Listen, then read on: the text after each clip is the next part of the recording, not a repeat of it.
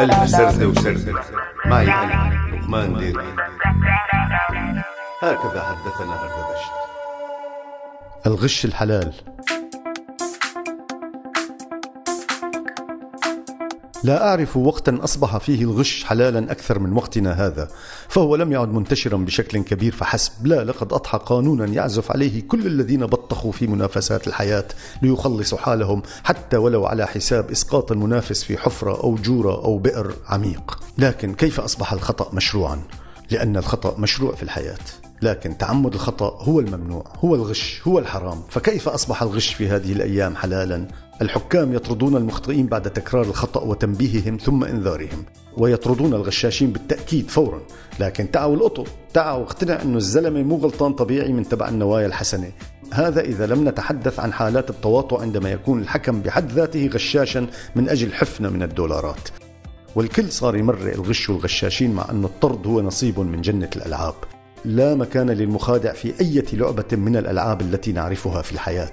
لكن دائما ترى المخادعين يلعبون واسم الله عليهم بل ويشار إليهم بالبنان إذا كان عندهم شي صاحب بيشتغل بالصحافة والإعلام.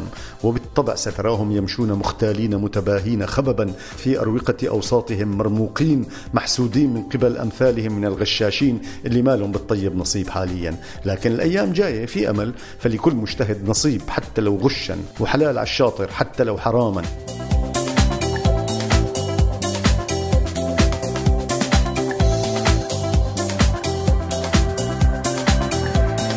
ويعتقد المخادعون أنهم أذكياء وأنهم محترفون وأن حفرهم التي حفروها لأشقائهم لن يقعوا فيها وذلك لأنهم بلا مبادئ لا يصدقون الكلام المبين ولا يسمعون قول الأولين ولا يحترمون أهاليهم الذين ربوهم فظهروا أمام الناس بدون ترباية ولا يقيمون اعتبارا للناس والمجتمعات التي يعيشون فيها فيظهرون بمظهر عديمي الأخلاق الوقحين غير المبالين ولما لا فهذا وقتهم وهذه أيامهم كما يقولون. ويا فرعون من فرعنك فرعنك أبو ملعون والغش حرام. حتى لو ركبوا له ستوبات من وراء وأضواء من قدام والغشاش مبهدل وبشع حتى لو زينوه كشكشوه شلبنوه سشوروه على الراس حطوه بيضل بعير عنكم بعير. حتى لو ركبوه على الحمير ومشوه على الحصير ومسكوه الأمور وقالوا له يا أمور لأنه وقت الجد لن ينفع البعير. كل هذا المكياج المخادع.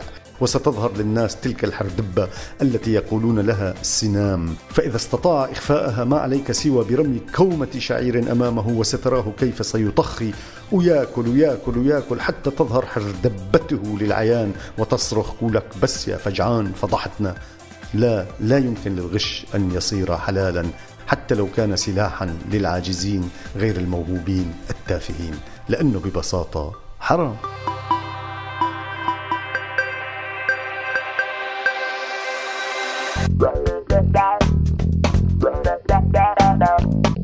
هكذا حدثنا هردبشت كنتوا عم تسمعوا لقمان ديركي بألف سردة وسردة عهوا راديو سوريالي.